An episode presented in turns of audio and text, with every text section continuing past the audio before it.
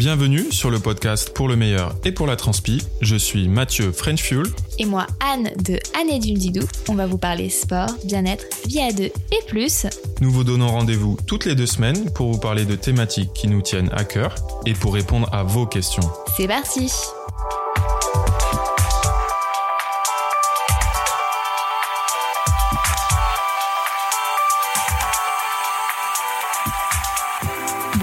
tous. Salut à tous. On espère que vous allez bien. On vous retrouve aujourd'hui pour un nouvel épisode de Pour le meilleur et pour la transpi. Puisque celui de la semaine dernière était un épisode bonus qu'on a pris plaisir à enregistrer avant la Saint-Valentin et on espère vraiment qu'il vous a plu. Pour ce nouvel épisode, on part sur le format classique, donc euh, une heure de discussion et euh, où on va répondre à vos questions. Enfin, on va essayer de tenir une heure, puisque comme d'habitude, on est assez bavard, donc on, on vous promet rien quand même, mais l'objectif est là. Mathieu, c'était quoi alors le thème qu'on va aborder aujourd'hui, puisque c'est toi qui l'as choisi? Le thème de cet épisode, c'est comment s'organiser ensemble, comment organiser sa saison, le choix des dossards, faire tout ça ensemble en fonction de l'autre, en fonction des, toutes les contraintes qu'on peut avoir pour organiser euh, sa saison. Bien choisir ses courses, choisir ses courses en fonction de son partenaire et surtout en fonction de ses différents euh, objectifs. Si vous ne faites pas comme nous que de la course à pied, vous faites du trail, du triathlon, du cyclisme, de la natation.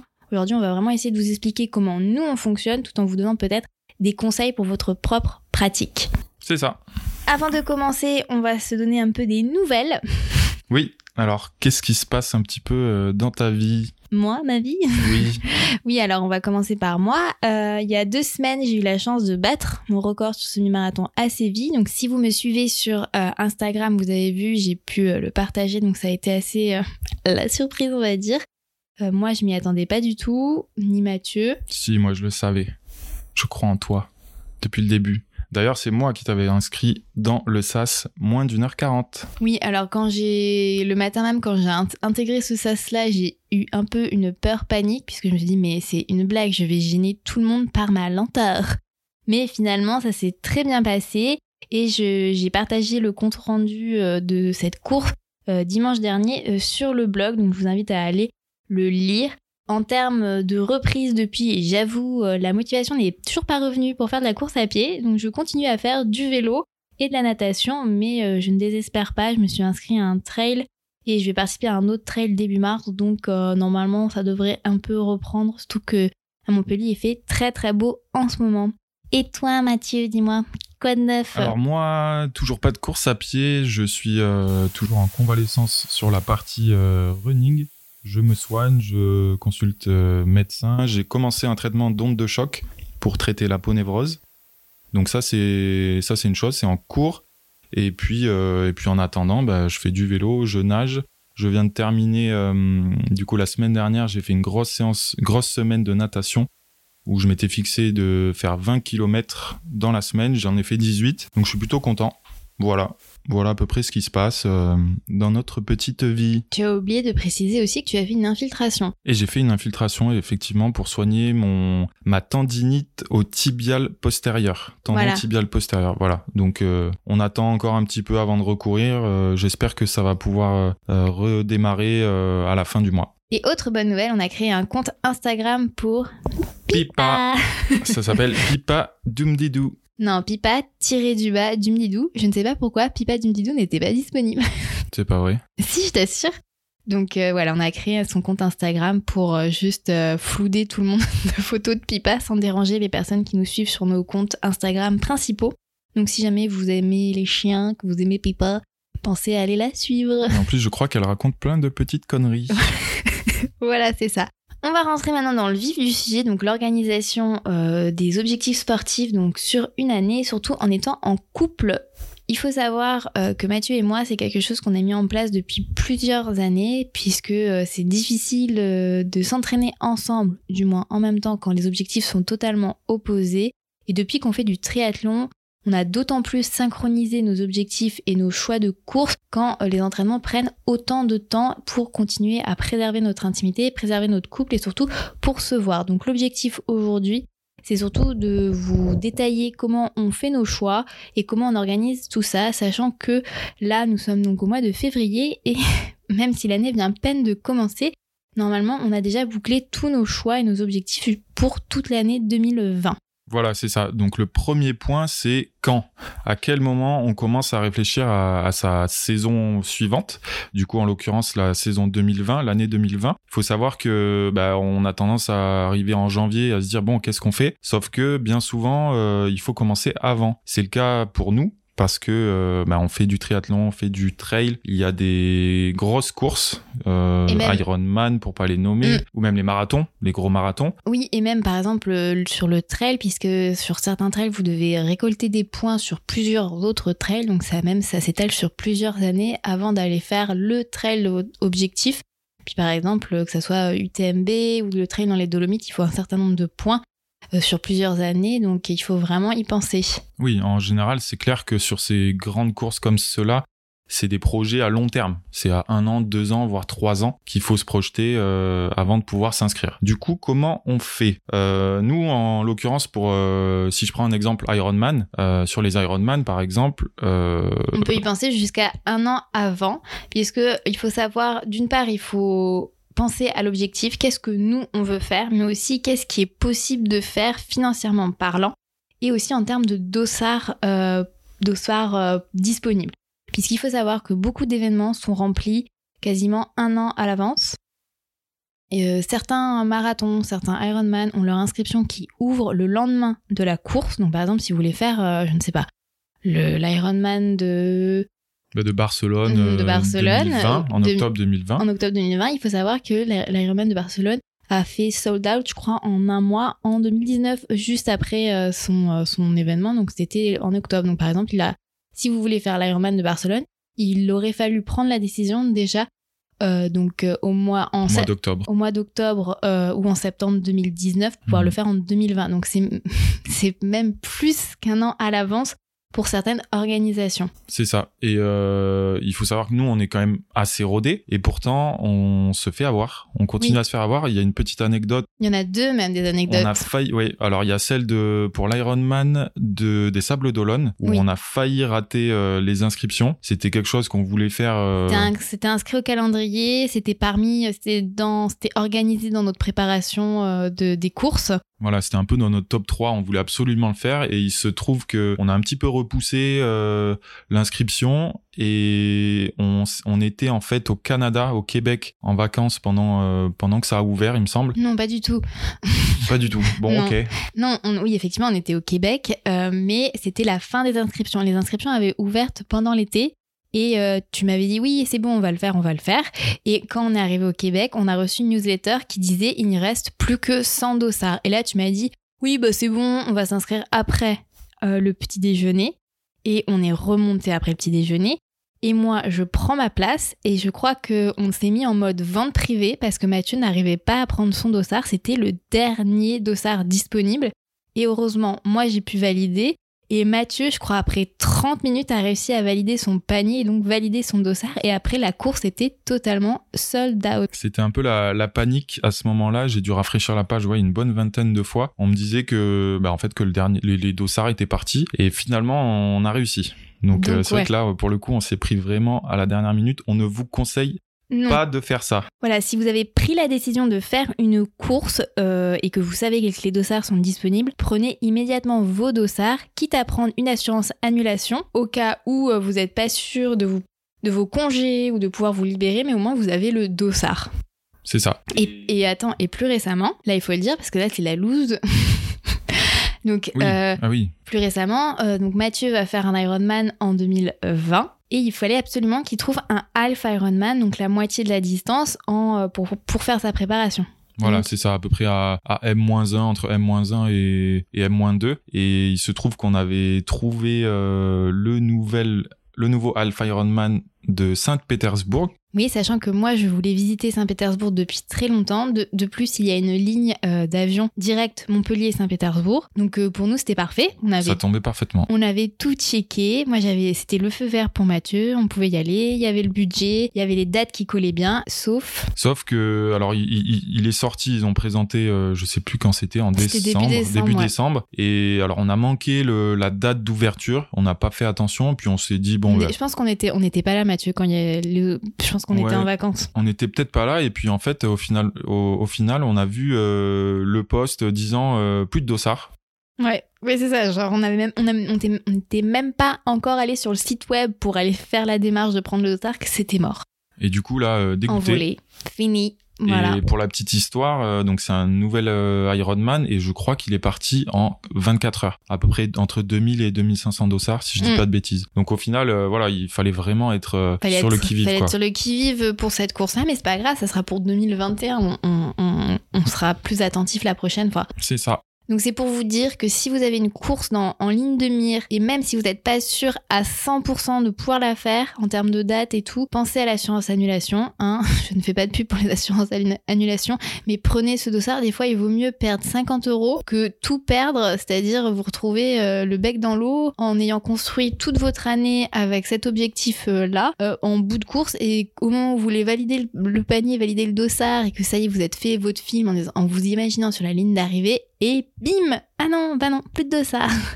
C'est vrai que ça fout un petit peu les boules. Néanmoins, il y a quand même un paquet de courses euh, qu'on peut trouver, que ce soit en France ou en Europe. Donc on pourra toujours trouver euh, une solution de secours, je oui, pense. Mais n'oubliez pas, voilà, de penser vraiment que ça se vend très très vite. Même des fois des petites courses, des petits trails euh, dans votre dans votre région. Moi, par exemple, je vais parler peut-être du trail du Mont Ventoux qui est sold out, mais super rapidement. Il y a un autre trail pas très loin d'ici, c'est à 5e le désert, le désert, pardon, pareil, qui est sold out hyper rapidement. Donc c'est des petits événements. Je suis sûre que vous ne connaissez même pas ces villages, sauf le Ventoux, forcément quand même. Mais euh, voilà.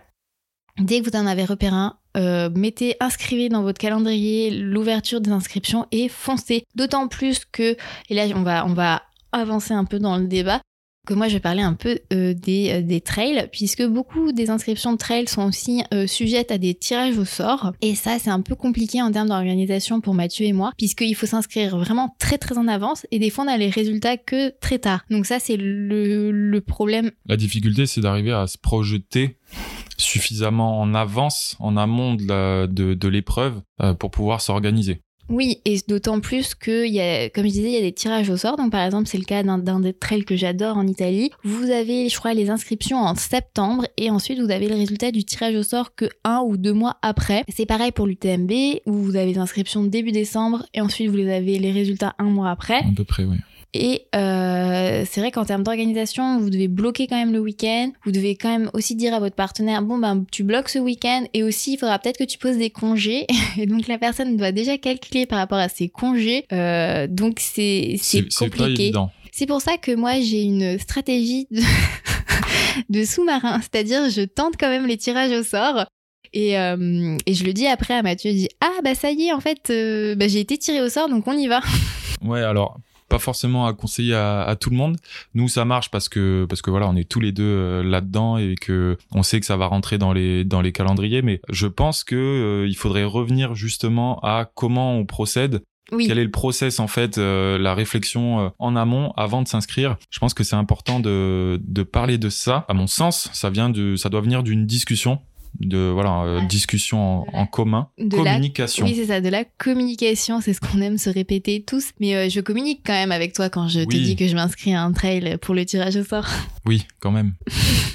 Et euh, voilà pour revenir au, au fait de, de la communication je pense que c'est hyper important de se poser suffisamment en amont de se dire bah voilà qu'est-ce que toi tu as envie de faire l'année prochaine? Nous je pense que c'est ce qu'on fait ouais c'est vrai euh, vers octobre novembre ou même en même avant. Non même avant c'est vrai on est des fois Mathieu il me parle de ce que je veux faire l'année prochaine genre en juin ou juillet de l'année d'avant ah tu, tu voudrais faire quoi alors l'année prochaine euh, après ça? Maintenant que tu as fait ça tu voudrais faire quoi? Bah attends parce que en fait... les dossards partent. Oui voilà c'est vrai mais euh, honnêtement beaucoup de personnes nous ont demandé combien de, de temps avant il fallait se projeter. Donc plus l'objectif est gros, plus vous allez ajouter des objectifs intermédiaires, puisque euh, ça c'est, on va en parler un peu après, mais il est important d'avoir des objectifs intermédiaires avant d'aller sur votre euh, tout en haut de l'escalier, comme euh, j'aimerais l'imaginer. Il est important d'en discuter et des fois d'en discuter des fois six mois avant le début de l'année. Donc c'est-à-dire commencer à en parler effectivement en juillet-août pour avoir une prise de dossard assez rapide et ensuite de débuter l'année, donc c'est-à-dire janvier, en ayant déjà toute votre année à peu près fixé avec vos objectifs pour pouvoir ensuite facilement vous organiser euh, bah, des temps plus plats, donc c'est-à-dire des temps de récupération, des voyages en famille, de l'entraînement aussi, planifier l'entraînement, planifier euh, les réunions de famille, les, euh, les temps de récupération comme je disais, les temps de vacances. Comme ça, vous avez vraiment une vision à 365 jours dès votre début de l'année et sans surprise. C'est ça. Je pense que c'est hyper important et surtout ça va cette discussion là qui va aboutir à bah, la prise de décision sur un big euh, objectif ou deux ou trois va va vraiment euh, permettre après de bah, de cascader sur euh, tout le reste du calendrier, toutes les toutes les autres petites courses et je pense que si on prend mon exemple bah, parce que je vais parler de ce que je sais de mieux. Oui. ça faisait déjà un moment l'année dernière donc j'ai pas fait en 2019, je n'ai pas fait de d'Ironman, j'ai fait deux Alpha Ironman.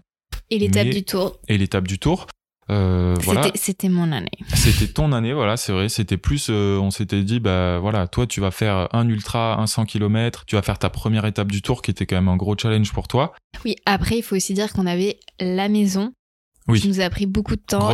Et qui a beaucoup bouleversé ce qu'on souhaitait faire en 2019. Mais 2020, on, se remet en route. On se remet en route et du coup, moi, ça faisait un petit moment que, bah, que j'avais dit que je ferais un Ironman en 2020. Voilà, donc ça sera euh, l'année de mon deuxième Ironman avec euh, bah, une, ambition de, de bien figurer, de faire une super course et du coup que ce soit mon objectif principal.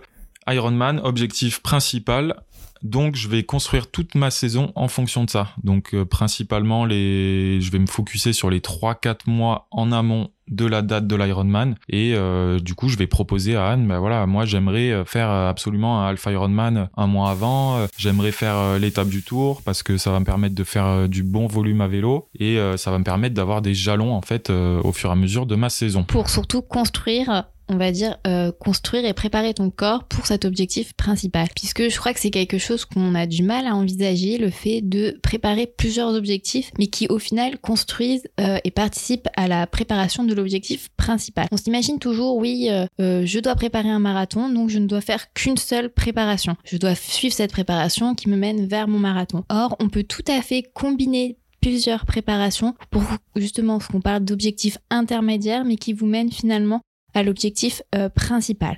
Par exemple, euh, moi mon objectif l'année dernière c'était euh, la CCC, donc c'était 101 km, mais dans cette préparation, j'ai tout à fait intégré d'autres courses que, que j'ai aussi préparées. Peut-être pas préparées comme on peut préparer pour un record, pour euh, se battre en termes de vitesse, mais je les ai préparés dans l'objectif qu'ils allaient m'apporter quelque chose pour l'objectif principal et, de, et donc de franchir un cap dans ma propre pratique. Donc l'étape du tour, c'est donc une étape à vélo en montagne, donc beaucoup de cols, beaucoup de dénivelé, donc un énorme travail à ce niveau-là. Et ben mine de rien, c'était vraiment génial en fait pour ma préparation trail, pour ma préparation pour la CCC. Donc il faut pas s'imaginer qu'on perd son temps en faisant des objectifs intermédiaires. Au contraire, il participe à créer et à préparer votre corps pour l'objectif final. Mais tout ça, ça demande beaucoup d'organisation et surtout de calcul. Exactement, ça demande euh, voilà vraiment beaucoup de calcul et il euh, n'y a pas que l'entraînement qui va rentrer en jeu, il n'y a pas uniquement les objectifs de, bah de, de sa compagne ou son compagnon. Il y a bah, aussi tout le reste. Bah oui, parce que, en, fait, oui, parce que tu, tu, choisis tes objectifs intermédiaires pour toi euh, et ensuite ton objectif principal, mais aussi,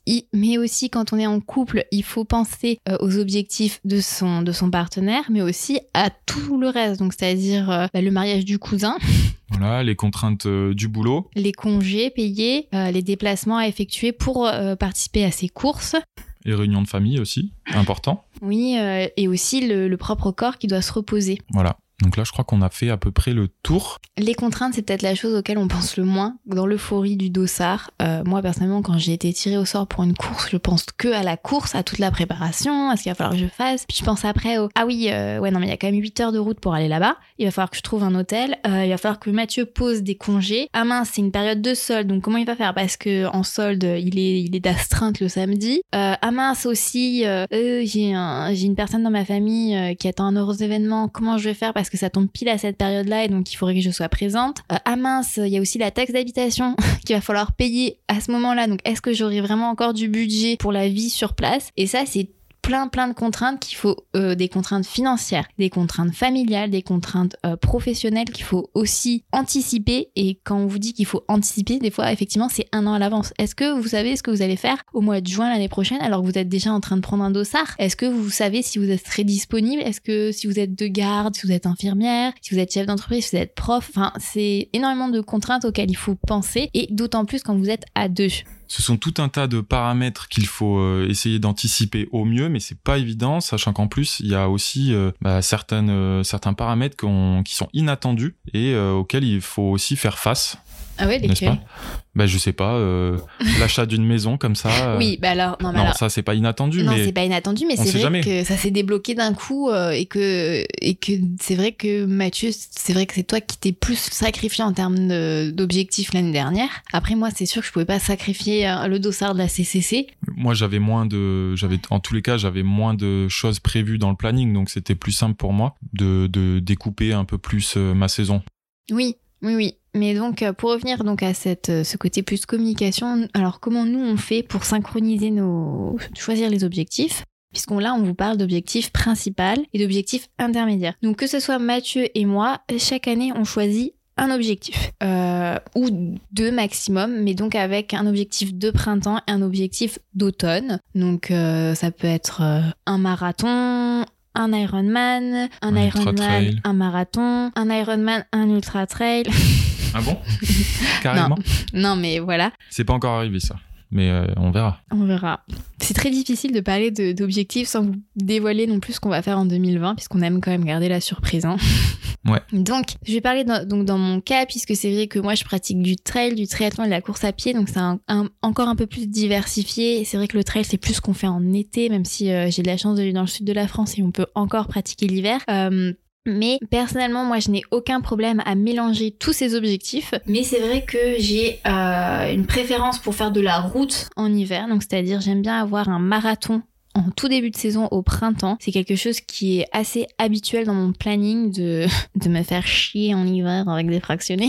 non mais c'est vrai. Hein. Mais c'est super fun. C'est super fun. C'est tous les hivers comme ça. Et euh, je, je, fais mon marathon en mois de mars, on va dire. Et ensuite, euh, tout, tout le reste de ma saison est consacré au triathlon ou au trail. Enfin, ou les deux. enfin c'est les deux en fait. C'est souvent les deux d'ailleurs, puisque ça, ce que les gens euh, ne, ne conçoivent peut-être pas, c'est que c'est relativement complémentaire oui, triathlon et trail avec euh, tout ce qui est entraînement croisé. Et je pense que ça fera office euh, d'un podcast euh, oui, ça fera office. à lui-même. Oui, c'est vrai, mais c'est important de souligner qu'un objectif n'empêche pas l'autre. Euh, par contre, il faut savoir que Mathieu et moi, on essaie toujours de bien s'aménager des périodes entre chaque objectif. Donc pour nous, il est hors de question, à quelques exceptions près quand même. D'enchaîner tous les week-ends? D'enchaîner tous les week-ends. On l'a fait et euh, c'est épuisant. Oui, c'est épuisant parce que en plus de l'épreuve en elle-même, bah, il y a souvent euh, déplacements. du déplacement, donc ça engendre beaucoup de fatigue et même de la charge mentale aussi parce qu'il faut toujours se projeter sur le prochain objectif qui est bah, juste la semaine prochaine oui, alors même si cet objectif vous prépare l'objectif d'après, il faut s'aménager des périodes d'entraînement où vous êtes chez vous. Voilà, il n'y a pas de déplacement chaque, week-end. Ouais, c'est hyper, hyper important. Surtout quand c'est des gros, gros objectifs. Hein. Si on parle d'ultra trail, même des, marathons et encore plus des Ironman, il y a tellement, tellement d'heures d'entraînement à prévoir que c'est impossible en fait de, de, de, partir tous les week-ends. Euh. Et pourtant, nous, c'est vrai qu'on est quand même euh, un petit peu coutumier du fait. En tout cas, on va se calmer. Non, enfin, nous, on est au maximum. Donc, pour nous, moi, je parle de saison haute en termes d'objectifs à partir du mois de mai, où on se retrouve souvent à avoir au moins un week-end sur deux où on va se retrouver à faire une course. Donc, c'est pour ça que nous, toute la période de mars-avril est souvent faite de travail euh, de foncier de base pour ensuite on aborde la préparation de chaque objectif avec déjà une très bonne base et on va travailler les détails de chaque course. Donc, par exemple, si on va faire du, enfin, si par exemple, moi, je fais que du trail au mois de mai, je vais mettre l'accent forcément sur sur une prépa plutôt typée trail, avant ensuite de d'avoir des préparations qui vont plus se modifier et s'adapter avec plus du triathlon si je fais du triathlon en juin euh, et ainsi de suite. Mais en tout cas, on essaie de respecter c'est assez rigolo de dire ça, mais on essaie de respecter euh, un week-end sur deux maximum et, euh, et des fois juste un ou deux déplacements, oui, par, euh, par mois quand on est sur une saison haute, sachant que juillet-août, on essaie quand même de se calmer et d'avoir que une course maximum par personne. Donc ça fait quand même euh, deux week-ends. euh, C'est ça, parce qu'en fait, voilà, à deux, euh, il faut. Nous, quand on, quand Oui, on fait la deux, différence, hein, voilà, souvent on fait pas les mêmes courses, même si ça peut nous arriver. Ça, ça sera une question après aussi. Oui, bah effectivement, si on fait pas les mêmes courses, et ben ça, ça, on, on multiplie par deux en fait le nombre de week-ends potentiels à aller faire des courses. Mais après, on essaie de s'adapter. Par exemple, si Mathieu doit me, si Mathieu me traîne, C'est souvent le contraire, hein. ouais, c'est vrai, que c'est souvent dans le contraire. Non, bah oui, si, si par exemple toi tu vas faire un, un, un ultra ou un trail de préparation pour un autre trail, Oui, toi, tu fais du vélo. moi euh, voilà, je vais peut-être euh, voilà, je vais essayer de- d'embarquer mon vélo. ça arrivé plusieurs fois hein, quand on est allé à Annecy, je me rappelle, voilà, j'embarque mon vélo et euh, je me bloque euh, au moins une matinée pour faire un, un- un bel entraînement à vélo pendant que tu te reposes. Voilà. Ou tu me. Enfin, on va quand même parler de ça parce que à Annecy. Ah, c'est toi qui voulais. C'était il y a deux ans. Donc moi, j'ai fait un trail le samedi. Et franchement, j'étais. C'était quoi, la Femina Race de la Ouais. Maxi Race? Oui, donc franchement, ça allait. C'était 15 km, mais il y avait un bon col euh, au milieu. C'était un col quand même. euh, Juste la, la, la course était un col. On montait un col et on redescendait. C'était juste ça. hein. Et franchement, ça s'est super bien passé. L'après-midi même, on est allé euh, nager et faire du vélo, je crois. On avait fait une bonne après-midi. On avait fait le tour du lac à vélo et ensuite Oui. on avait nagé. Tour du lac à vélo, oui, c'est vrai, ça fait un petit 40 bornes. Bon, c'est tout plat, c'est tranquille, c'était bien pour ta récup. C'était super pour ma récup et on avait même nagé euh, dans les. Enfin, c'était vraiment bien. Je me sentais super en forme le samedi et le dimanche. C'est vrai que je t'ai dit oui, ça serait peut-être sympa d'aller faire du vélo. Parce que voilà, moi j'avais prévu de faire du vélo et puis bah tu te sentais bien et c'était l'occasion. On est à Annecy, le cadre est tout simplement fantastique et on s'était dit, en tout cas j'avais euh, prévu un, un parcours euh, bah, peut-être un peu trop ambitieux pour. Non, euh, mais et surtout, pour- il me l'avait pas dit. Il m'avait dit oui, on va faire un col, tu verras, c'est super cool. Oui, mais c'est cool. Non cool. mais attends, bah Bon, vas-y raconte quel faut col c'était et on comment a ça s'est enchaîné passé. en fait euh, col de l'Échaud et le Semnoz. Donc ils s'enchaînent par un des, un des deux ou je sais plus s'il y a trois versants, mais il y a un côté en tout cas où on enchaîne col de l'Échaud et col du Semnoz. Donc ça fait quand même un- une sacrée montée. De la descente, puisque bon, autant monter, ça va, hein. Mais je me souviens, je, déjà j'avais le matin en me réveillant, j'avais vraiment des très très grosses courbatures finalement, alors que le samedi j'avais rien. Et je me souviens, on était dans un espèce de duplex et il fallait que je descende l'escalier. C'était une épreuve en elle-même. Et j'ai dit mais j'ai trop mal aux cuisses, euh, je peux pas, je peux pas, je peux pas. Il me fait mais si tu verras le vélo ça te fera trop du bien. Et franchement à vélo j'ai cru que mes cuisses allaient exploser dans les montées euh, et en plus le problème c'est que dans ces montées on voit les kilomètres qui vous restent avant l'arrivée. Et je me disais mais jamais je vais arriver au bout tout en haut. Et le pire c'est que donc il y a eu le premier col. Et là je me suis dit bah c'est bon. Puisqu'en plus on redescend un peu après les Ouais, chauds légèrement. il m'a dit non mais tu verras euh, le deuxième il est plus simple. J'avais, Mais euh, quel mytho. J'avais menti. Très clairement, j'avais menti parce que je la sentais pas du tout. Elle avait pas de jambes et, et quand euh, bah, quand tu n'as pas de jambes, ton mental euh, direct, euh, tu te mets en mode euh, en mode un petit peu Terminator, hein, n'est-ce pas? Genre, euh, ah, c'est quand que ça se finit euh, Il reste combien de, il reste combien de kilomètres euh, Donc voilà. En mode harpie. Et surtout que en arrivant en haut du col pour les personnes qui sont de Annecy, là c'était au mois de mai, la route est dans un état catastrophique. Les derniers kilomètres c'était mais dégueulasse. Elle se rétrécissait énormément et il faisait mais super froid. Il y avait encore un peu de neige. Heureusement il faisait beau en haut. Il y avait des vaches et tout. Mais ouais, c'était une belle épreuve. Pour ceux qui connaissent le coin, c'est quand même un bel enchaînement euh, de cols. Là, ça fait, c'est long, hein, quand même. euh. Je sais plus, mais en tout cas, c'était après, a posteriori, vous voyez. J'ai souffert sur le moment, mais c'était génial parce que mon corps a, vraiment bien enchaîné sur ces deux épreuves-là. Et ensuite, euh, quand j'ai euh, j'ai participé au marathon du Mont Blanc un mois après, ce week-end d'entraînement à Annecy a été extrêmement bénéfique, alors que je n'ai couru sur le week-end que 15 km, mais j'ai fait énormément de vélo. Euh, Et de dénivelé et de dénivelé positif grâce au vélo. Donc ça, c'est vraiment la magie de l'entraînement croisé et la magie de croiser plusieurs objectifs et d'avoir des objectifs progressifs jusqu'à votre objectif principal. C'est ça. Et en plus de, alors quand on parle d'objectifs euh, euh, Intermédiaires. intermédiaires, donc il y a, il y a ceux aussi, enfin il y a ceux avec les dossards. C'est ce dont on parle. Mais aussi, nous, on peut, euh, on peut être amené, on aime bien faire, c'est des petits week-ends. On appelle ça des blocs d'entraînement. Ouais, des petits week-ends, on va dire blocs euh, un peu euh, intensifs, où on va aller, si je prends l'exemple, le dernier exemple en date, ou en tout cas celui qui m'a marqué, ça va être celui où on est allé passer deux jours au Mont Ventoux, au pied du Mont Ventoux, mm. en mode, voilà, on, on s'est dit, on va le faire un petit peu en mode vénère. Toi, ça rentrait parfaitement dans ta prépa pour la CCC. je crois qu'on a fait quoi? On a fait samedi matin monter à pied on a, fait, on a fait un trail de. On a fait le, un peu un, itinéraire du trail du Ventoux. On a fait 30-35 km, je crois. Donc on est monté en haut du Ventoux, tout simplement, on est redescendu. Euh, sachant que c'était l'été, donc c'était assez compliqué en termes de. Et il n'y a aucune source d'eau. Il faisait, chaud. Euh, on a fait ça. Et le lendemain, le dimanche, on s'est fait un double Ventoux. Voilà, on a fait deux faces du Ventoux. Deux sur trois. Donc euh, une. Une on n'a pas fait. Bon, ça c'est un débat quand même sur quelle est la face la plus difficile du Ventoux, puisqu'il y en a trois. Il y a Malocène, Bédouin et euh, Sceaux. C'est la plus facile. Euh, elle est très longue, mais elle est très, euh, très roulante, régulière. Ensuite, il y a Bédouin, pour moi, qui est la moyenne.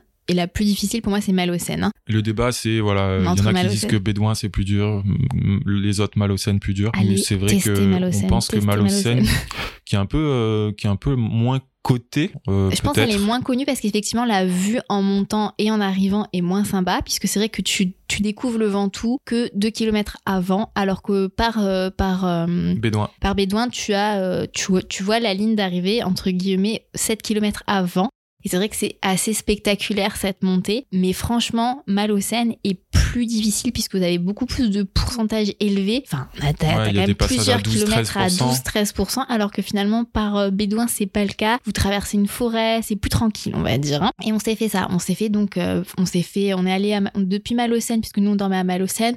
On a fait Malocène, Bédouin, Bédouin, Ventoux, euh, Ventoux, Saut, euh, Saut, Ventoux, Ventoux, euh, Malocène. Donc ça, ça. faisait un bon 100 bornes quand même, je crois. Ouais, ça faisait une belle journée d'entraînement. ouais, on mais va pas se mentir. Bien. C'était génial et peut-être que la prochaine fois, on tentera les trois. Oui, les trois faces. Mm. Moi, en tout cas, je veux le faire. Ça, c'est une certitude. Hein. Il faudra juste voilà, on commencera par Malocène se lever tôt oui commencer par Malocène d'ailleurs on euh, avait croisé quelqu'un ça m'a trop fait euh... plusieurs même. non mais il y avait en fait ce jour-là il y avait un challenge apparemment il y avait beaucoup de cyclistes qui faisaient les trois faces et on a croisé un monsieur qui était en larmes et qui venait de terminer la dernière phase là. Il venait de la faire et là il redescendait à Bédouin et on l'a pris en photo. Mm. Euh, il était pas bien. Moi je lui demandais s'il voulait des bonbons parce qu'il euh, il était tout blanc le mec. Mais euh, c'était, enfin c'était super émouvant. Mais ça par exemple ce sont des blocs d'entraînement que nous on planifie et qui nous permettent aussi de bah, te déplacer un peu, de faire des petits challenges. mais aussi parce que pour moi c'est difficile et ça c'est un truc plutôt féminin et ça c'est un peu un, un autre sujet qu'on aura une autre fois. Mais pour moi c'est très difficile d'aller faire du trail seul sur des très très longues distances pour des raisons de sécurité tout simplement. Donc euh, au-delà de 30 km, j'ai besoin Enfin, je suis plus rassurée avec Mathieu, mais avec Pipa qui pourra bientôt venir avec moi, peut-être que tu n'auras plus à m'accompagner et te taper des 40 bornes en plein été. Mais j'aimais bien. Oui, non, mais c'est sympa, mais c'est sympa, mais c'est sûr que c'est compliqué pour toi. Euh, voilà. Et c'est vrai que quand on prépare des ultra trails, c'est quand même euh, plus cool de participer à des trails organisés. Donc ça, c'est ce qu'on avait fait pour euh... trail du lac du Montana. Oui, oui c'est ça. Le trail, trail, des passerelles, tout simplement. C'était un, un format marathon, donc c'était 40 km à peu près, et c'était très pratique. Ça rentrait tout à fait dans ma préparation. C'était autour du 14 juillet. C'était le 14 juillet, je crois. Ouais, c'était le week-end du 14 juillet. Et c'est pour ça qu'il faut, quand on parle d'objectifs intermédiaires, donc ça peut être sans dossard, donc vous vous, vous, bloquez un week-end et vous, vous dites, bon, bah, ce week-end-là, je fais un gros bloc d'entraînement, donc avec un trail de tant d'heures euh, le, euh, le samedi ou le dimanche, et le samedi, je fais du vélo, comme ça, ça fait un enchaînement assez gros et un gros bloc d'entraînement en termes d'horaire, hein, puisque euh, on se parle de Bah, on se parle quand même pour des sorties de 5-6 heures à pied et autant à vélo. Donc, oui, quand euh, on fait ça, bah, le, pour le cas du Ventoux, on doit pas être loin de 15 heures en deux jours. Quoi. Mm, mm. Sachant donc c'est costaud. Oui, donc c'est important de se dire que quand on prépare de l'ultra trail, ces blocs d'entraînement sont très utiles puisque quand on fait des 80 km, on part, on part pour les personnes comme moi qui ont un niveau amateur, on part des fois pour 8, 10, 12, voire plus 14 heures d'effort. Et quand vous faites des blocs d'entraînement sur des week-ends, vous préparez votre corps à faire ça exactement. Donc ça peut être des objectifs intermédiaires, donc 40 bornes ou effectivement des week-ends avec des blocs d'entraînement. C'est pour ça qu'il faut penser à, à aller chercher ces dossards d'objectifs intermédiaires puisque c'est quand même super plus sympa de s'entraîner avec plein de gens autour de soi, euh, un petit orchestre, du fromage et un lieu sympa hein, comme, comme à Grenoble que d'être tout seul en Lozère et euh, d'être euh, de, de plus... Qu'est-ce que contre la Lozère? Non, j'adore la Lozère mais qu'est-ce qu'on a crevé de soif? On n'avait pas d'eau. Pas trop de sources. Il y avait très peu de sources. c'est très compliqué quand même. Il y a pas, il faut se le dire. Donc comme quand, je pense que pour les personnes qui nous écoutent, qui ont peut-être fait, qui vont faire ou qui ont fait un marathon, on vous dit souvent de faire un semi-marathon. Et eh ben c'est pareil pour tous les autres sports. C'est super cool d'avoir des objectifs intermédiaires. Et plus l'objectif est gros, plus il va falloir des objectifs intermédiaires. Ouais. Je pense que c'est hyper important et on a fait le tour, je crois, on a fait le tour du de cette sujet. Question. Moi, il y avait juste un point avant peut-être qu'on passe aux questions, juste le côté pratique, euh, comment on construit euh, notre objectif? Je voulais en parler parce que Anne, elle, euh, elle l'a dit au début de l'épisode que je la saoulais à lui poser des questions hey, tu veux faire quoi l'année prochaine euh, alors qu'elle avait du mal euh, bah, à se projeter hein, en, ayant juste fini une course par exemple. Bah, on va dire je suis assez spontanée. Je trouve un trail qui me plaît et je, je, tente le tirage au sort et je tente le dossard. Et après je lui dis à Mathieu bah c'est bon. Il va falloir il va falloir ajouter ça à notre planning c'est ça. Et euh, on a un planning. Bien, on a un planning. Voilà, c'est bien gentil de, de, programmer tout ça, mais quel est, comment on fait pour avoir la vision d'ensemble sur euh, sur toute l'année, de façon, d'une façon très pratico-pratique. En fait, euh, c'est là pour le coup, c'est un peu moi qui euh, qui lead le, le, le sujet. Je crée en fait une note. Bah si, euh, parce que parce que moi j'ai bah, peut-être parce que aussi j'ai réflexe d'entreprise. J'ai peut-être plus de voilà de, de besoins en termes de contraintes. On a un calendrier partagé sur Google. Moi je suis rose, toi tu es bleu. Non, je rigole. Non. Non, non, mais en fait, je fais tout simplement une petite note. Ça part d'une note euh, sur mon sur mon iPhone. oui, hein. donc c'est des notes qu'on peut se partager entre plusieurs utilisateurs, mais je pense que c'est le même principe qu'un Google Doc qu'on peut partager entre plusieurs adresses email. Hein. Voilà, moi elle s'appelle 2020 euh, Race Wishlist, donc là le, tout simplement le, calendrier euh, un petit peu rêvé. Et ça part euh, voilà je, je mets je mets les mois en question. Et je commence à, à mettre un petit peu moi mes objectifs, toi tes premiers objectifs. Et en fonction de de ce qu'on a mis, de ce qu'il y a déjà de rempli dans dans les mois en question. Oui, on écrit dossard. Complète. Dossard pris, dossard pas pris ambition. Euh, il y a des fois, il y a des courses qu'on a envie de faire, mais finalement, bah, euh, elles se chevauchent trop avec courses. Elles se chevauchent, voilà, c'est pas compatible. Ou alors, euh, voilà, je sais que par rapport, euh, je sais pas, au boulot ou alors un événement familial, un mariage ou quel, quelque, quelle que soit le, la raison, on va pas pouvoir le faire. Donc finalement, bah, au fil, au fil des semaines, on va peut-être le rayer. Enfin, il va s'envoler pour l'année d'après. Voilà. On le met de côté pour l'année d'après, puisqu'il des fois, il y a des événements auxquels on met trois ans à participer. Euh, on se l'est noté, on se l'est noté. Au final, on n'arrive pas à le, on n'arrive pas à le faire. On n'arrive pas à concrétiser, c'est ça? Après, euh, il faut se dire, euh, des courses, il y en a tous les ans. Donc euh, c'est pas grave si en 2020 vous la faites pas, elle y sera encore l'année d'après. Enfin, quelques, enfin il y a des quelques courses qui s'arrêtent malheureusement, hein. mais globalement il y en a toujours qui continuent. Donc euh, c'est pas grave si vous la ratez parce que vous avez une blessure ou si vous avez un empêchement, vous pourrez toujours la faire l'année d'après. Et nous c'est vrai que on sait plutôt bien cette vision puisqu'on a la vision à chaque mois et dès qu'on voit que c'est un peu trop rempli. Ouais, on se calme parce que des fois c'est vrai que bah, le mois de mai, les mois de mai, juin, c'est compliqué, voilà. Juin, c'est vrai que c'est un gros gros mois en termes de que ce soit des courses en triathlon, en trail ou même euh, les épreuves cyclistes. Euh, il y a il y a par exemple le le, fond, grand fondo du Ventoux. C'est vrai que celui-là, euh, ça fait ça fait un petit moment qu'on aimerait se le faire, mais on n'a pas pu parce que ça tombait en même temps qu'une autre course. Mm. Voilà. Euh... Même le Ventouman qui tombe qui tombe jamais au bon moment. Ouais. on veut faire depuis ça fait combien de temps que ça fait trois ans que je me le suis noté moi. Ouais. On le fait jamais. Et cette année, c'est pas possible non plus. Ça va être compliqué. Ouais. Bah non, c'est pas possible puisqu'on est déjà pris. Non, on est. Non, on n'est ah pas déjà pris. On n'est pas déjà pris, mais il y a un truc euh, un peu gros quand même euh, une semaine avant. Donc voilà, il faut vraiment arriver à jongler avec euh, tes objectifs, mes objectifs et toutes les autres contraintes. Et surtout sans être trop gourmand. Et ça, c'est quelque chose qu'on aimerait vous rappeler puisque nous, on a fait l'erreur à un moment donné de se retrouver tous les week-ends à faire des courses, des machins, des bidules. Donc à avoir très peu de temps pour euh, préparer ses objectifs, même si c'est important, comme vous le disiez, et à tout le temps être en déplacement, sans parler du coût que c'était. Que ça engendre. Ouais. C'était, oui, c'était épuisant en fait. Et euh, même si c'était sympa à chaque fois euh, de participer à ces courses, au bout d'un moment, euh, tu, tu arrives en septembre, t'en peux plus quoi. Donc c'est vrai que c'est des choix à faire et des fois c'est des choix à faire à deux. Donc l'un qui, l'un qui vous dit non, mais alors là par contre ça ne sera pas possible. Ou là par contre c'est mon week-end. c'était voilà, il faut que, faut que tu sois là pour moi ce week-end là. Pour par rapport aux, aux courses aussi, juste ce qu'on n'a pas expliqué, c'est comment on choisissait l'enchaînement entre les courses. Ouais. C'est vrai. Que, donc, déjà, j'aimerais préciser que sur la note de Mathieu, il met des petits emojis à chaque fois. C'est pour euh, une meilleure lisibilité. Il y a l'emoji running, l'emoji running montagne pour le trail, l'emoji euh, swim bike run, euh, je crois que c'est tout. Mais... Et l'emoji cycliste. Et cycliste seul. Donc ça c'est sympa, c'est vrai que ça permet de voir en fait parce que donc nous on a une règle, c'est qu'un objectif triathlon peut facilement s'enchaîner avec un trail derrière. Donc si par exemple le dimanche 1er euh, janvier on va dire, vous pouvez faire un triathlon et le dimanche 7 janvier vous pouvez enchaîner avec un trail, donc avec 7 jours de différence. Physiquement c'est possible, on l'a, ça a été testé par nous deux. je pense que ceux qui pratiquent le, triathlon, même les Ironman, pourront euh, grosso modo le confirmer. On peut enchaîner après un triathlon, on récupère quand même bien plus facilement, plus rapidement qu'après un marathon, par exemple. Oui, donc c'est pour vous dire aussi, il faut apprendre à connaître son corps, mais si vous avez deux objectifs qui, se, qui sont très proches, donc et très proches là pour le coup, une semaine d'affilée, c'est vraiment très très proche. Normalement, il faut plutôt avoir au moins deux semaines entre les deux. Euh, oui, vous pouvez faire triathlon puis trail. Par contre, on ne vous recommande pas le sens inverse, trail triathlon, parce qu'on récupère beaucoup moins bien entre un trail et un triathlon. Euh, moi, par exemple, je sais que j'ai des courbatures après un trail qui peuvent durer une, deux, trois jours. Donc c'est-à-dire, euh, je vais vraiment le dire, avoir du mal à m'asseoir sur les toilettes tellement j'ai mal aux cuisses pendant trois jours. Et donc euh, avoir à galérer à reprendre l'entraînement à vélo, à galérer en natation puisque le dos a pris un coup quand même sur le trail, les articulations aussi. Et me dire non mais c'est pas possible, enfin je ne pourrais pas enchaîner sur un objectif triathlon le week-end d'après. C'est pas sérieux.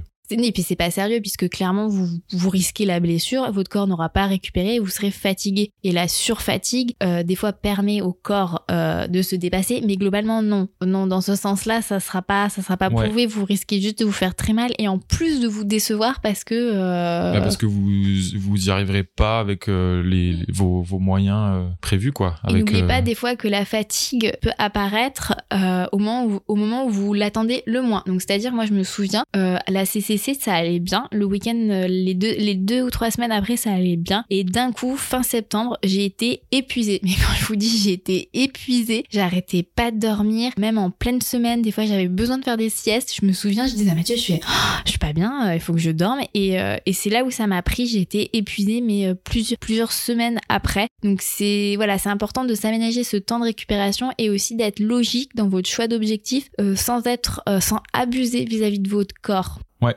et alors, toi, tu parlais de trail puis triathlon, donc pas, forcément compatible. Et moi, je rajouterais même marathon. Euh, en tout cas, pour ma part, le marathon, euh, euh, clairement, ça me, défonce musculairement. Et je le mettrais dans le même panier, très honnêtement, que trail puis triathlon. Oui, en fait, je pense que le triathlon, peut s'enchaîner avec une épreuve, mais euh, ça ne, vous ne pouvez pas, vous ne pouvez pas enchaîner après un marathon, un trail. Euh, enfin, dès que vous avez fait un sport steak euh, à fond, le triathlon reste très difficile à aller chercher derrière. Donc, même que du cyclisme, hein, c'est quand même très, très difficile. Du tour, oui, il faut quand même un petit peu se reposer, mais encore plus, je pense, avec le running, que ce soit trail ou marathon, où on est vraiment sur un sport d'impact, où on va, on va générer des courbatures profondes qui vont mettre quand même un peu plus de temps à, s'évacuer. Et je sais que ça peut paraître hyper surprenant de vous dire ça, de vous dire non, mais alors le triathlon ça fatigue moins qu'un trail ou qu'un marathon. Mais comme c'est un sport euh, donc qui a les deux tiers qui est porté et le dernier tiers qui n'est pas réalisé, on va dire à fond puisque vous êtes déjà fatigué sur les deux premiers sports, mais en gestion, euh, votre corps est fatigué différemment. Euh, donc ça, ça vient plutôt avec l'expérience, mais ça, ça nous permet donc le fait d'avoir cette expérience et de connaître notre corps, ça nous permet de mieux choisir nos objectifs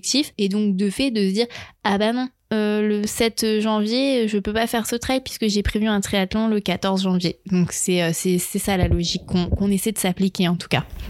Et en plus d'appliquer la récupération. C'est ça. On a fait le tour de la question, je crois. Je, pense que oui, c'est bon. On va hein enchaîner sur les questions. Passons parce que... sur les, euh, vos questions. Oui, alors déjà, j'aimerais rappeler euh, que vous pouvez tout à fait nous envoyer vos questions et les, vos questions sont, vont rester anonymes euh, puisque j'ai reçu une question justement qui me demandait de ne pas donner le nom de famille. Donc pas de souci, on ne donne pas les noms de famille. Ok.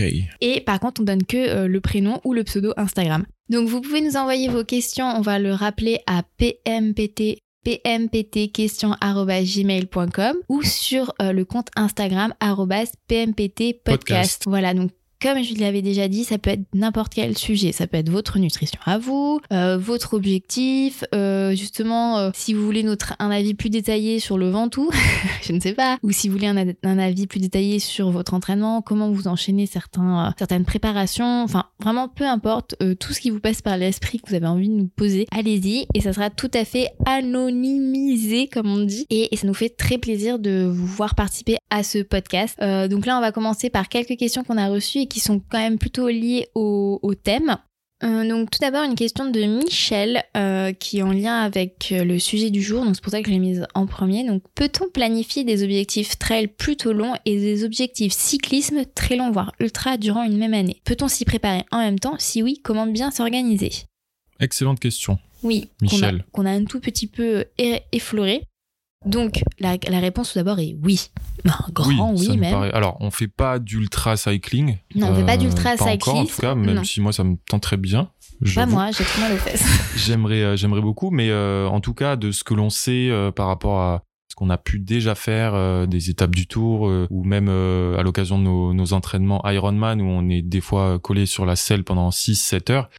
Quelle horreur. C'est totalement possible d'enchaîner oui. ultra trail et euh, des non mais là c'est combiné cycling oui combiné. combiné. Donc moi tout d'abord j'ai envie de vous dire qu'il faut croire très très fort en la magie de l'entraînement croisé. Vraiment. Oui very important. Oui. Et d'ailleurs je trouve ça très très dommage que aussi peu de trailers s'intéressent au cyclisme alors que c'est pourtant un sport génialissime pour compléter ou même combiner sa préparation puisque le cyclisme est un sport porté qui permet de faire énormément de volume horaire donc se fatiguer son corps de la même manière que si vous étiez en train de courir, sauf en abîmant beaucoup moins vos articulations donc et, les et, les muscles, et euh, en travaillant quand même le dénivelé et même l'altitude, puisque vous pouvez tout à fait aller faire euh, des cols de montagne et euh, être en dette d'oxygène comme si vous étiez en train de faire du trail. Sauf que là, vous êtes en train de beaucoup moins vous fatiguer, fatiguer beaucoup moins vos muscles en fait. Donc la réponse est oui.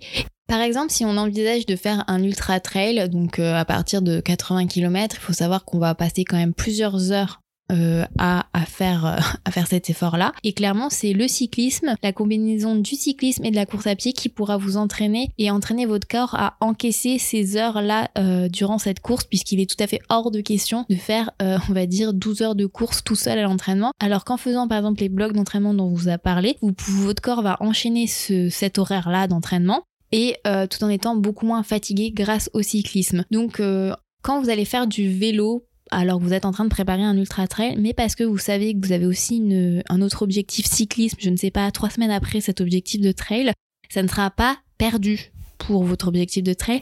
Au contraire, ça sera même gagnant-gagnant parce que vous allez autant préparer cet objectif de cyclisme que préparer cet objectif de trail. C'est ça. Et moi, je rajouterais peut-être le, côté un peu pratique, euh, se poser un petit peu euh, la question et en gros, quel est quel est mon objectif principal euh, à l'instant T et ce qui va permettre de mettre un petit peu le curseur sur ce qui est le plus important et surtout l'ordre en fait dans lequel on va enchaîner les entraînements. Je pense que voilà, si on est sur la phase où on prépare l'ultra trail, eh bien, on va quand même un petit peu plus focuser sur le sur le trail. Donc, on va plus adapter euh, ses sorties vélo longues en fonction de ses entraînements trail. Je pense que voilà, l'idée c'est pas euh, si on se fait un gros bloc d'entraînement sur un week-end, euh, il va falloir peut-être éviter de euh, faire une sortie euh, de 10 heures de vélo le samedi. Bah si. Avant d'enchaîner le bah, bah justement, si c'est super pertinent de faire ça. Moi, je suis pas d'accord. Par exemple, si tu, mmh. si tu, au contraire, même si c'est par exemple que du plat, si par exemple tu fais 10 heures de vélo à plat, donc par exemple tu fais 200 km, puisque là on parle d'ultra-cyclisme, si tu fais 200 km le samedi, je suis désolée, tu as une, une pré-fatigue de ton corps qui va être hyper pertinente pour de l'ultra, puisque le lendemain, ok, peut-être que tu vas pas faire un, un 40 bornes le lendemain, mais tu vas faire 30 km, sachant que ton corps est déjà fatigué comme s'il en avait fait, allez, on va dire déjà 40, et donc ça sera parfait. Ton corps va apprendre à gérer une énorme fatigue que tu peux trop retrouver le jour J sur l'ultra, et ça sera au contraire un bloc d'entraînement hyper pertinent. Donc oui. c'est pour ça qu'il faut pas. Et... Si c'est que du plat. Après, si par exemple son, je, je dis n'importe quoi, si son épreuve ultra cycling est, a beaucoup de D+, oui, mais dans ce cas, tu fais un que... peu moins. Ouais, ou alors peut-être que si tu inverses, je sais pas, tu fais ta sortie trail 30 ou 40 km le, samedi matin, euh, une bonne récup euh, l'après-midi va te permettre peut-être de, de pouvoir faire une sortie avec un peu plus de dénivelé euh, et une sortie longue à vélo le dimanche. Oui, mais après, bon, ça, je pense c'est plus en fonction du hein. curseur. Et par exemple, moi, mon objectif principal, c'était de l'ultra trail. Donc le vélo euh, était euh, au second plan, on va dire, mais il était quand même au cœur de ma préparation. Donc même si je ne faisais pas des sorties très très longues à vélo, donc j'ai fait très peu de 100 km finalement euh, cette année, mais j'ai faisais énormément de dénivelé à vélo, donc je faisais quand même des 80 km en montagne. Donc 80 km en montagne, c'est tout suite 5-6 heures d'effort à cause des cols, à cause du dénivelé. ça reste très pertinent dans votre préparation et quand vous aurez fait votre trail et si votre objectif B, on va dire votre second objectif, c'est effectivement faire une course d'ultracyclisme ou une étape du tour, euh, vous n'auriez pas, vous n'aurez pas laissé le cyclisme de côté. Tout ce que vous avez fait durant votre prépa trail et vous permettra d'enchaîner sur une petite prépa euh, pour, on va dire, ajuster le curseur, ajuster les détails pour votre objectif cyclisme. Mais globalement, le travail est fait.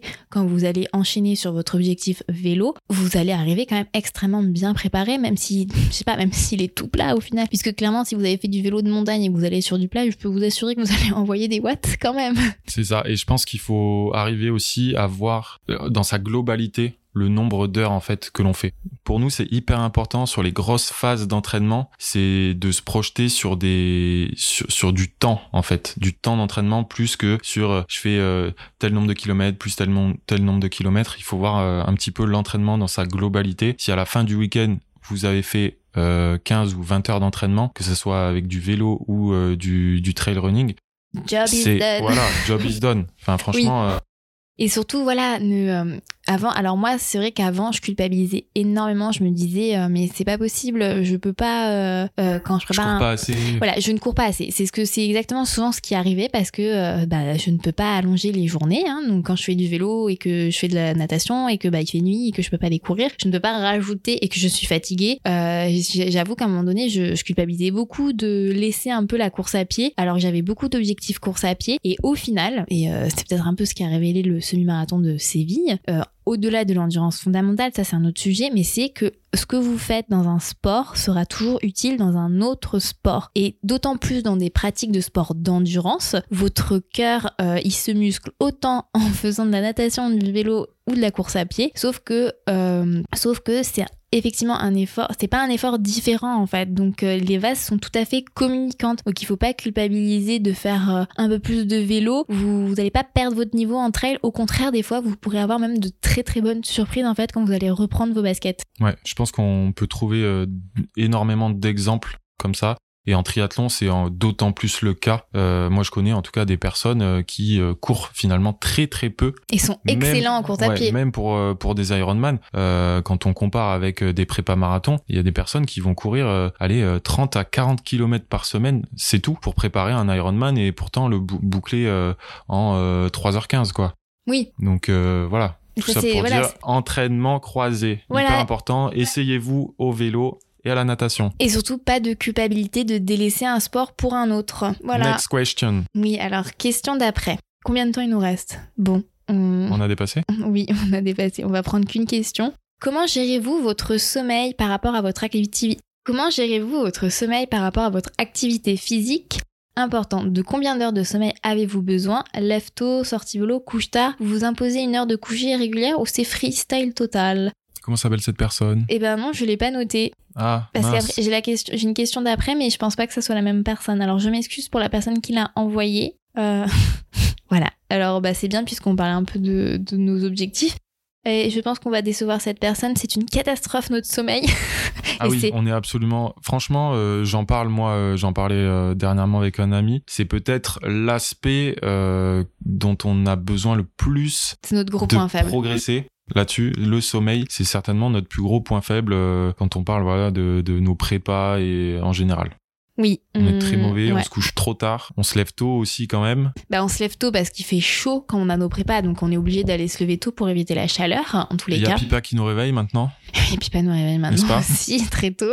Donc euh, oui, non, alors ça, on n'est pas du tout organisé. On est plutôt lève tôt. En tous les cas, on est plutôt lève tôt en général, mais on est, on est aussi malheureusement couche tard. Donc euh, voilà, on n'est pas du tout une référence, on est désolé. Mais on espère vraiment changer ça, même si ça fait trois ans qu'on le dit. C'est ça. Après, on va, on va quand même, ça dépend des jours. Voilà. Euh, moi, je sais que des fois, quand je suis, bah, je suis crevé, je vais essayer de compenser euh, avec euh, au moins une ou deux fois par semaine où je vais essayer de me coucher euh, bah, relativement tôt. Pour nous, euh, très tôt, enfin en tout cas pour moi et 23 même heures, pour ouais. toi. Ouais, alors très très tôt, ça va être 22 h 23 h pour nous, c'est considéré comme euh, C'est tôt. parfait. Non, Euh, quand si, on se couche à considéré- 23h, c'est On se couche jamais à 23 h ouais, quasiment jamais. Voilà. Donc 23 heures, c'est tôt. Et si- sinon, on est beaucoup plus dans la, en termes de moyenne, on va être autour de minuit. On se couche jamais, on s'endort jamais avant minuit. Ça, c'est Oui, clair. c'est une catastrophe. Parce Oui, c'est une lève- catastrophe parce qu'on se lève assez tôt. Moi, je me lève relativement tôt euh, par rapport au boulot certains jours. Euh, c'est c'est un peu dur des fois en fin veut de journée. Quand on veut s'entraîner l'été, euh, on se lève à 6 heures. Enfin, euh, Oui, mais ça, ça, on n'a pas le choix. Et finalement, c'est, bah, on c'est- fait une sieste. on peut, enfin, ouais, on peut faire une sieste ou alors on va récupérer le- la nuit d'après. Mais on n'est vraiment pas les meilleurs sur le sujet. On va Ouais. essayer de progresser. On vous fera peut-être un- une update euh, dans six mois. Voilà. Hum, Bon, donc en, tous les cas, n'oubliez pas de nous envoyer vos questions. pmpt.questions.gmail.com. Allez, ça, ça se passe un peu mieux là, cet épisode, Mathieu. On va Un rentrer dans. flow. On va être dans les clous là. Euh, on va finir par nos coups de cœur. Je te laisse commencer. Tu en as un? Ah, Il vient de me faire une grimace. Pas du tout. J'aurais franchement, euh, j'aurais dû te filmer. Bon, bah alors, cœur, si, allez, si, si, c'est bon. Euh, sur, euh, ça va être euh, une série Netflix. Une série Netflix, ouais, super original, super original, Last mais euh, c'est ça? voilà, c'est Oh ça. là là. Euh, mais c'est le premier truc qui me vient à l'esprit, donc euh, donc c'est ça. Ça va être. euh, alors en fait, il faut dire qu'on a fait un peu le tour de Netflix dernièrement, Non, c'est Et- pas vrai. un petit peu quand même. On n'a on pas les mêmes goûts, donc c'est très compliqué tous les deux de tomber d'accord sur une série. Hein. Voilà, et du coup, moi, je voulais, ça faisait un petit moment que je voulais regarder la série Last Chance University, qui est en fait une série documentaire sur euh, des jeunes qui font euh, du foot américain. Et euh, à vrai dire, je pensais pas que ça allait intéresser Anne quand je lui ai proposé, et finalement, elle me dit ah bah si, vas-y, on, on Non, mais essaye. c'est quoi ce cliché Non, mais je sais pas. Bah, foot américain, c'est pas le truc qui te, qui te fait quand même le plus kiffer, alors que moi, j'adore. Mais j'adore le halftime show. Oui, qui mais du Super Bowl, ok, c'est une fois par an. Non, moi, bah, je regarde tous c'est- les matchs des New Orleans Saints, tu vois. non, euh, attends, tu oublies que avant de regarder cette série, j'ai voulu, et c'est moi qui ai repéré, le documentaire sur euh, le footballeur, le, euh, le footballeur euh, serial ah oui, killer. euh, euh, Aaron Hernandez, c'est ça? Attends, bah c'est Des honteux. New England Patriots. Ouais. C'était très intéressant. Voilà. Mais ça fait pas partie de ton coup de cœur, ça? Non, non, non, mais là, euh, là, c'est vraiment ouais, Last Chance. Donc, euh, c'est en fait euh, des des jeunes qui étaient dans des universités, des souvent des très grosses universités, mais euh, qui se sont fait virer euh, parce que problèmes comportementaux ou alors euh, vraiment des notes catastrophiques. Par problèmes comportementaux, tu peux dire violence. Violence, consommation de drogue, C'est pas des comportements genre il est insolent, hein. Parce que. bah, c'est aussi ça sur Ah certains oui, il y cas. en a un, mais purée. euh, voilà. Malik. Et- Je suis fan Henry. de Malik. Il est très très beau en plus. bref. Et il joue très très bien. Ouais, mais il est trop cocky. Il est trop prétentieux. Euh, bref, en tout cas, voilà, il y y y a un coach euh, qui est un qui est un mec euh, qui est ultra vénère et qui dit fuck toutes les phrases. C'est assez impressionnant. Comptez les fuck, hein, parce qu'il ne dit que ça. Ouais, heureusement, que c'est que pas, ça. heureusement que c'est pas censuré sur Netflix France, parce que purée, tu, ça, tu, ça ne ferait que biper. hein. Ah, je pense que enfin ça ne peut pas passer aux États-Unis. Sinon, ça serait que des bips tout le temps.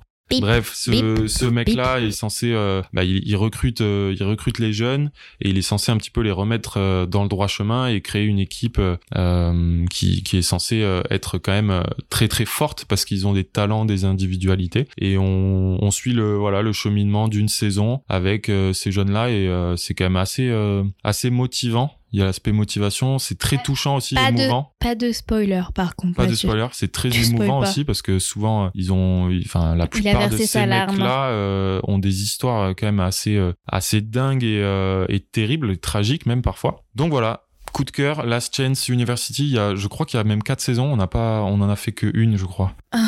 Mais euh, voilà, bah, ça sera la suite dès ce soir. Ok, Et d'accord. toi alors, quel est ton coup de cœur? Alors moi c'est un coup de cœur d'un podcast en fait. Euh, je voulais en parler depuis longtemps. Donc euh, l'année dernière il y a eu la Coupe du Monde de football féminine, enfin la Coupe du Monde de football quoi. Des, des femmes, je sais même pas comment le dire parce que ça m'énerve le fait que ce soit qu'on est obligé de, de préciser que c'est pour les femmes. Mais c'est pas grave. Et à cette occasion-là, il y a eu énormément de podcasts féministes sportives qui sont sorties. Je pense notamment aux Conquérantes euh, produits par Mademoiselle euh, en collaboration avec Adidas quand même sur la saison 1. Globalement, j'ai été assez déçue par ces podcasts qui sont sortis parce que euh, j'ai trouvé que c'était assez opportuniste et pas très fou. Enfin, c'était pas vraiment fouillé, ça allait pas dans ça allait pas au, bout en fait de, de chaque chaque sujet, surtout les journalistes qui interrogeaient les sportives on avait une connaissance du sport assez euh, et une passion pour le sport assez limitée. Donc les il y avait des questions assez euh, limitées. Donc au final, moi, je restais à chaque fois sur ma fin en me disant mais euh, attends, mais moi j'aurais demandé ça, j'aurais trop voulu savoir ça. Enfin, et c'est pour ça que j'aimerais quand même mettre en avant un podcast qui existe depuis fin 2018 à peu près, qui s'appelle Championne du Monde, euh, que j'avais un peu mis de côté. Euh, je sais pas pourquoi, je, je recevais plus les notifications des derniers, euh, des derniers épisodes, je ne sais pas pourquoi. Ah si, c'est si, parce que quand même, il y a eu un petit... il y a eu un petit blanc, il y a eu moins d'épisodes, je pense, en 2019 puisqu'il y avait un épisode par mois. Ça, c'est nul, les podcasts où il y a qu'un épisode par mois, c'est pas assez. Ça fait long, hein. Ouais, ça fait long d'attendre, surtout que des fois, c'est, enfin, c'est pas des... l'épisode, il dure entre 45 minutes et une heure. J'étais tombée sur ça euh, parce que j'avais vu plusieurs euh, épisodes sur la Coupe du Monde de, euh, Coupe du Monde féminine de football. c'est ça exactement le nom. Et surtout des, des, des interviews passionnantes, pas uniquement avec des sportifs, puisqu'il y a aussi des médecins thérapeutes engagés sur, dans le monde du sport, que ce soit à l'INSEP avec les coachs mentaux. Euh, et j'avais aussi écouté la superbe interview de Clémentine Sarlat, donc euh, journaliste euh, sportive, mais aussi féministe. Enfin, c'était c'est passionnant. Donc pour moi, c'est donc c'est le, je crois que je l'ai même pas dit le nom du podcast, c'est les championnes du monde. Et vraiment, je vous le enfin vraiment, je vous le, le je vous le conseille à, à 100% si vous voulez un peu parler, enfin écouter autour du sport, mais aussi voir un peu plus un engagement féminisme autour du sport. C'est vraiment sympa en termes de voilà, d'ouverture d'esprit.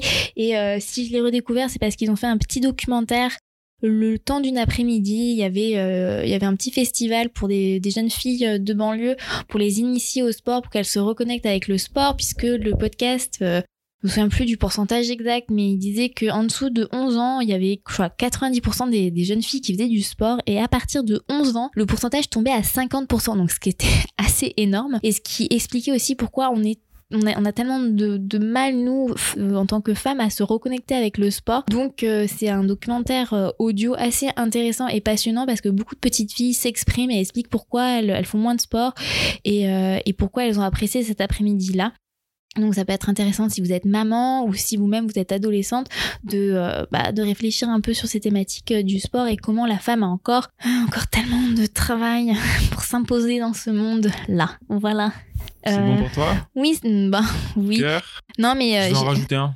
Rapidement, un tout petit. Ah mais tu triches là, on avait dit que un chacun. Ouais, mais je l'avais, il m'était sorti de la tête et euh, c'est juste rapidement un coup de cœur. Alors c'est ni un podcast, ni euh, un film, ni, un livre. Si, si vous devez engueuler quelqu'un par rapport à la durée du podcast de ce mois-ci. C'est Mathieu. Hein. Je fais hyper vite. Euh, le coup de cœur, c'est c'est un athlète qui s'appelle ah Momo El Bouajaji.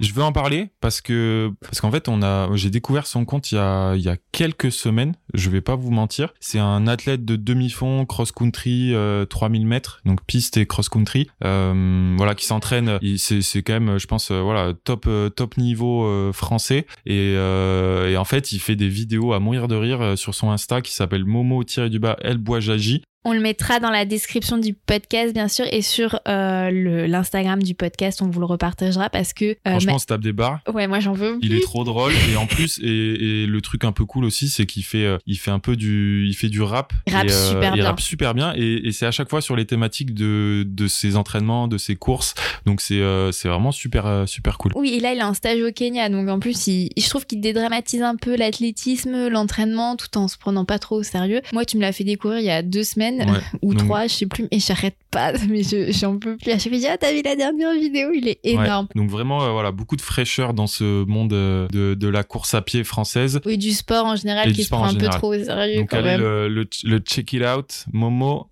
continue comme ça. Oui, après je pense que si vous tapez Momo tiré du bas, vous devriez le trouver dans les suggestions parce que euh, il ressort, il ressort facilement. Bon, je pense que c'était un coup de cœur commun. Tu, tu as Tu vois Bon, on a dépassé, mais euh, il fallait le dire. Voilà. En tout cas, on espère que ça vous a plu. Voilà.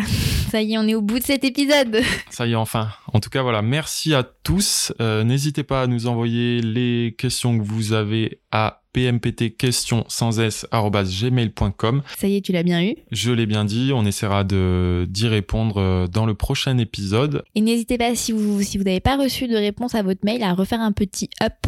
Voilà, pour qu'il Voilà, ça remontera et puis euh, on essaiera de les traiter, euh, surtout si ça correspond euh, au thème euh, de l'épisode du jour. Voilà, Et quel est le thème du prochain épisode?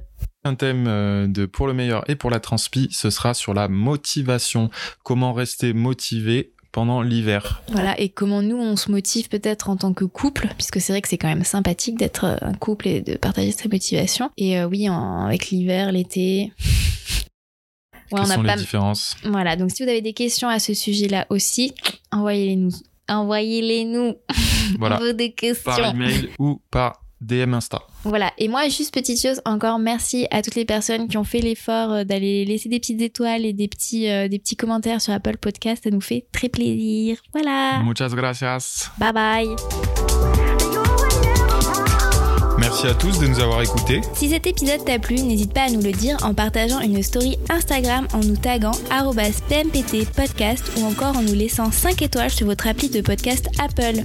Vos commentaires et vos appréciations nous encouragent beaucoup. N'oubliez pas également de vous abonner via l'application que vous utilisez actuellement pour nous écouter. Vous pourrez ainsi recevoir gratuitement les prochains épisodes. On vous remercie encore de nous avoir écoutés jusqu'au bout. À très bientôt. Salut